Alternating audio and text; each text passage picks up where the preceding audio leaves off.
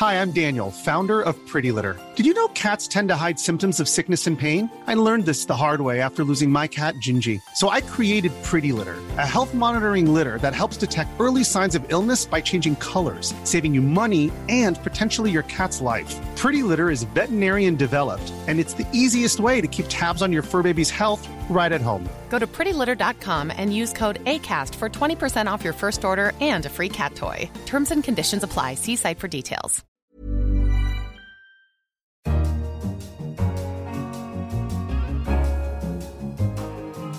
Hello, I'm Helen Joyce, the finance editor of The Economist. Welcome to Money Talks. Coming up on the programme, what's next for Fiat Chrysler after Sergio Marchionne's departure? How both America and Europe are tightening up the rules governing foreign direct investment. The EU at the moment doesn't even have an investment screening regime, so this is setting something up rather than reforming something that already exists. And China's ambitions to connect the world. It is a benevolent gift to the world. But there is another vision that actually this is much more than just railways and bridges and innocent things like that, that it's much more about a master plan for world domination.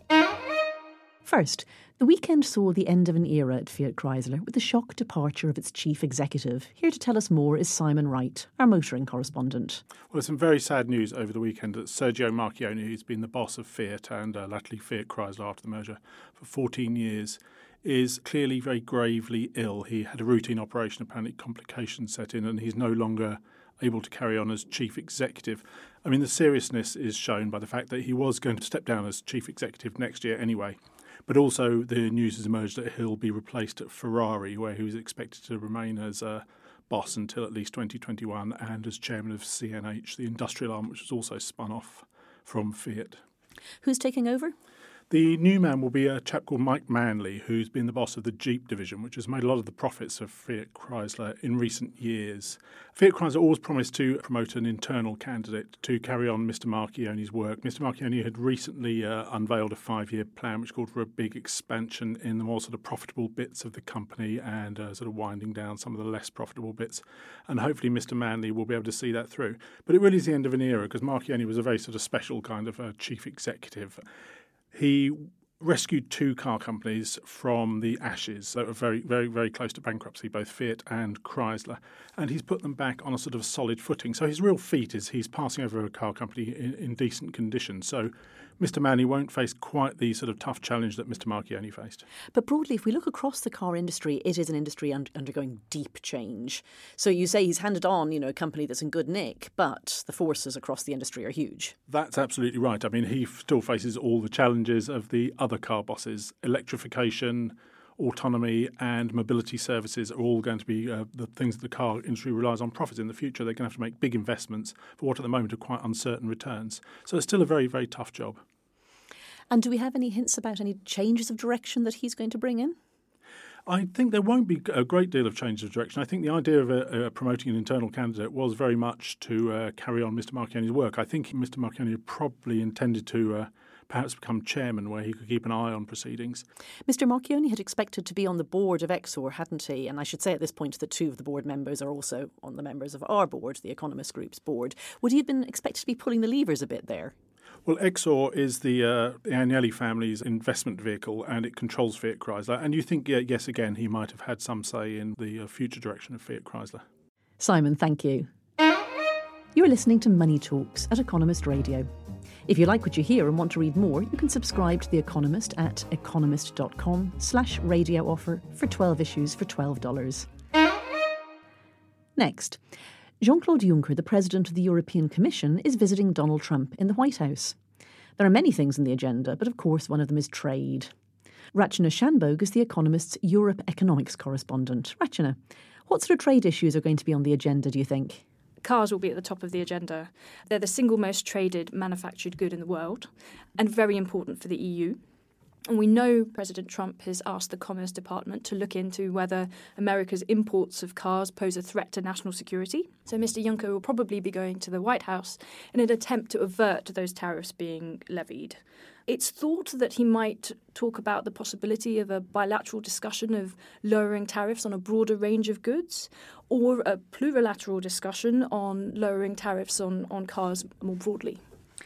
It's strange the way that this particular discussion is being pitched as so adversarial when on a range of issues from trade to investment, in a way, China is more an adversary for both countries. I guess that might be something else that comes up for both of them. That's right. It could very well come up. I mean, there's a kitchen sink of issues that the two will be discussing when they meet. You're right that both have pinpointed China's economic and trade practices as being something that undercuts Western trade and investment.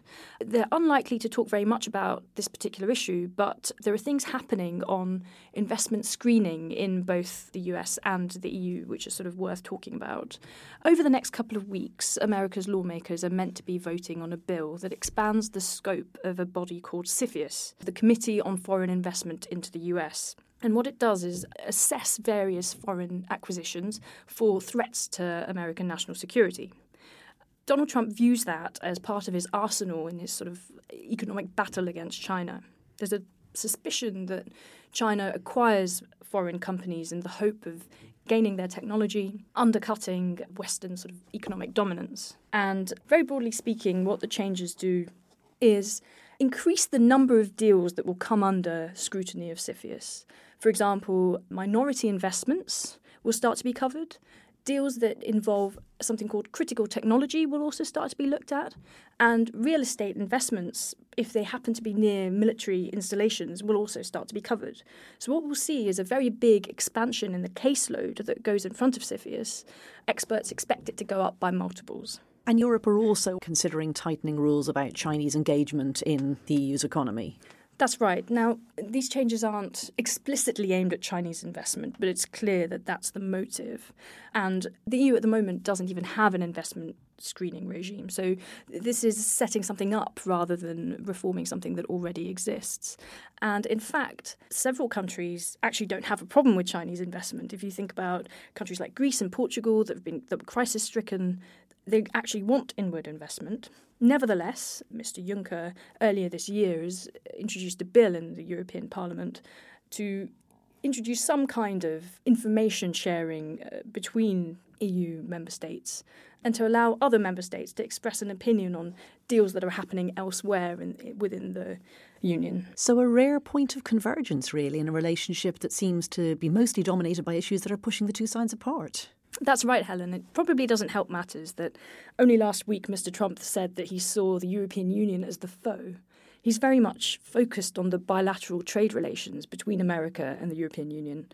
And we'll see whether Mr. Juncker manages to change that viewpoint when they meet on Wednesday. Thanks, Rachana. Thanks. Now, turning from Chinese investment in high tech to Chinese investment in infrastructure. Let's take a look at its plans to remake the world's trade links more to its liking with its Belt and Road Initiative, a vast infrastructure investment scheme in countries it trades with. Some have compared it to the post-war Marshall Plan in its scope. Others spy an attempt to dominate its region and its trade partners by making sure that they are all dependent on Chinese capital. The plan includes investments in all sorts of built infrastructure, including railways, airports, ports, pipelines and roads.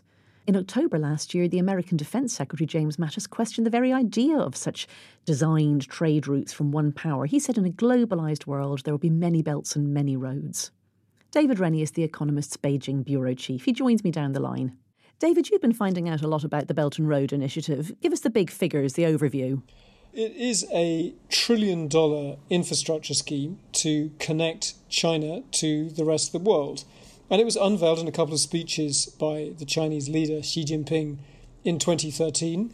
And it's sort of, in the Chinese vision, it is a benevolent gift to the world, starting with its immediate neighbourhood in Eurasia and the Middle East and North Africa and then into Europe, that is going to kind of bestow the joys of Chinese high-speed trains, the Chinese internet, all the kind of construction that China has shown itself to be pretty good at as it modernised China, they're now offering to their neighbours. That's the most benevolent vision. But there is another vision, which you can certainly hear if you go to, say, Congress in the United States. People are very anxious that actually this is much more than just railways and bridges and innocent things like that, that it's much more about a sort of master plan for world domination, and that if countries like America and the West in general aren't careful, they will wake up and see China kind of entangling huge chunks of the world in Chinese standards, technical standards, Chinese internet with all that means for censorship and spying and stuff, and that this is actually a real threat to the West. So you visited the port city of Xiamen to talk to some of the students that China is bringing in from Belt and Road Initiative countries to train them. What did you find out there? Well, China sees the Belt and Road Initiative as much more than just kind of hard infrastructure. It's also a big soft power push. Xi Jinping has been pretty open that he thinks that it's time for China to export its model of developing an economy, but also its model of government. And so some of the core Belt and Road countries, particularly from sort of the neighbouring regions like Southeast Asia, they can go and study at various Chinese universities for free. And I went to Xiamen, which is a core kind of part of the Belt and Road's maritime bit, the sort of seagoing bit, and found this graduating class of 40 officials and business people from Belt and Road countries in Asia who just spent a year learning not just the Chinese language and Chinese history, but also really kind of imbibing China's vision of the right way for successful countries like China to interact with their poorer neighbours. And it was very striking how they kind of contrast that with the colonial power of countries like Britain, which had, operated in their bit of the world before. And they were very much of the view that China has found a better way to help the world than, say, the European colonial powers or America in its day. West become rich by looting East. They all come to our countries and all the other countries, and they took all the wealth and they went back. But China is not that. They don't loot. They don't come and take our wealth and go back. They come for trade. But others, they came, they conquer our countries, West, invaded our countries, and when they go back, they took all the wealth and they put more and more problems to our countries and left. And then we are suffering from those problems still now.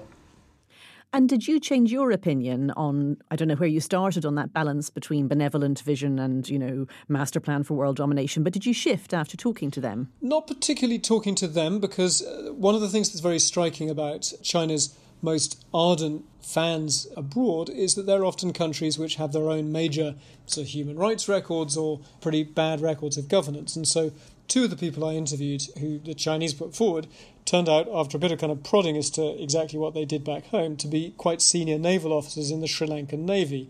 And they were pretty clear that one of the reasons Sri Lanka likes China is that during their difficulties, as they kind of put it, by which they meant a very vicious civil war, China had never judged them and had never criticised them and had actually been a stalwart ally. Now, there are other people, including The Economist, who would say that the Sri Lankan military has quite a lot to answer for in terms of human rights abuses for many, many years. So you're talking to Sri Lankan military officers who like the fact that, as they put it, China does not judge. It just hands over money and helps them to build stuff. China is very close to our culture, isn't it? And easy to accept. Easy to accept. Why easy to accept? Cultural values. We share Asian values. Asian values are there in this model. They are not going to impose the Western values on us. During the last few years, compared to the Western countries, always they put a lot of conditions, a lot of pressure. Compared to that, China, no conditions. So that is very important thing for our country. You mentioned that Belt and Road would go further, though, than the neighbourhood and, reach into Europe eventually. How would Europe feel about this sort of investment? I mean, from a country where they're trying to export an entire model, an entire way of looking at the world. So one of the most striking things about covering the Belt and Road, and I spent literally months trying to sort of speak to people who really have looked at it carefully and have worked with Belt and Road projects, there is no official map of where the Belt and Road goes. You can get various unofficial maps, and that makes some people very suspicious that there's a secret map somewhere in a kind of safe in the Chinese Communist Party headquarters. I don't think that's quite the case. I think it's deliberately vague, and it's certainly grown. It used to be all about Eurasia, sort of Central Asia, railway lines and things. It's now grown like topsy. So, there have been Belt and Road initiatives announced for New Zealand, for Latin America, for half of Africa, even for outer space recently. But Europe is certainly a big part of it because Europe is a big, rich part of the world with land connections with China, and they're very keen to talk up how if European governments play their cards right, China will come and build a port for them and then deliver lots and lots of ships that make that port profitable. So that certainly makes some Western European governments very jumpy. that maybe China is playing divide and rule with the European Union, trying to befriend maybe Eastern European governments that are not always on good terms with Brussels and Berlin, maybe because they've got, you know, fairly authoritarian governments. And China has a certain genius for finding countries that fancy an alternative. Maybe they're being nagged by Brussels for not having the best democratic standards, and China comes along and says, well, be my friend instead. Here's some money. Let's do business together. Or you can see huge Chinese investments in a place like Greece, which felt pretty sore about the austerity imposed on it by the European Union. And China was there suddenly saying, well, why don't we buy your enormous container port just near Athens and we can run it, and then you don't perhaps have to listen to all of that nagging from Brussels. So you can see that Europe, there are bits of Europe where that idea of an alternative is pretty attractive.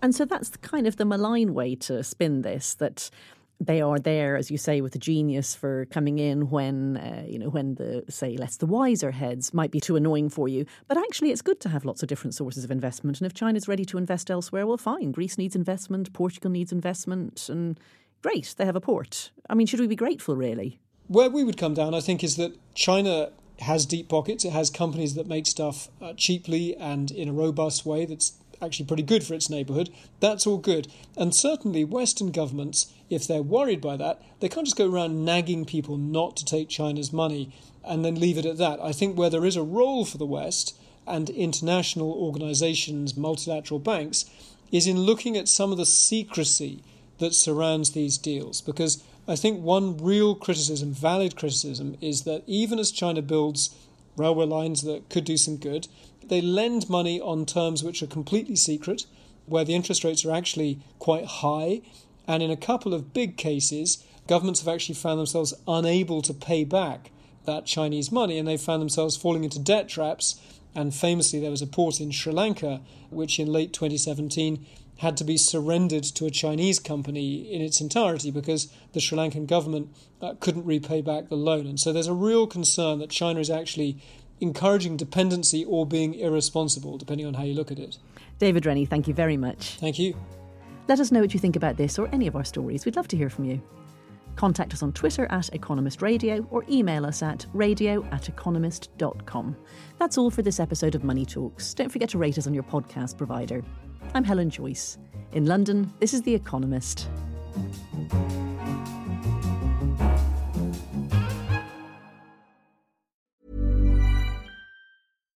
Hi, I'm Daniel, founder of Pretty Litter. Cats and cat owners deserve better than any old-fashioned litter. That's why I teamed up with scientists and veterinarians to create Pretty Litter. Its innovative crystal formula has superior odor control and weighs up to 80% less than clay litter. Pretty Litter even monitors health by changing colors to help detect early signs of potential illness. It's the world's smartest kitty litter.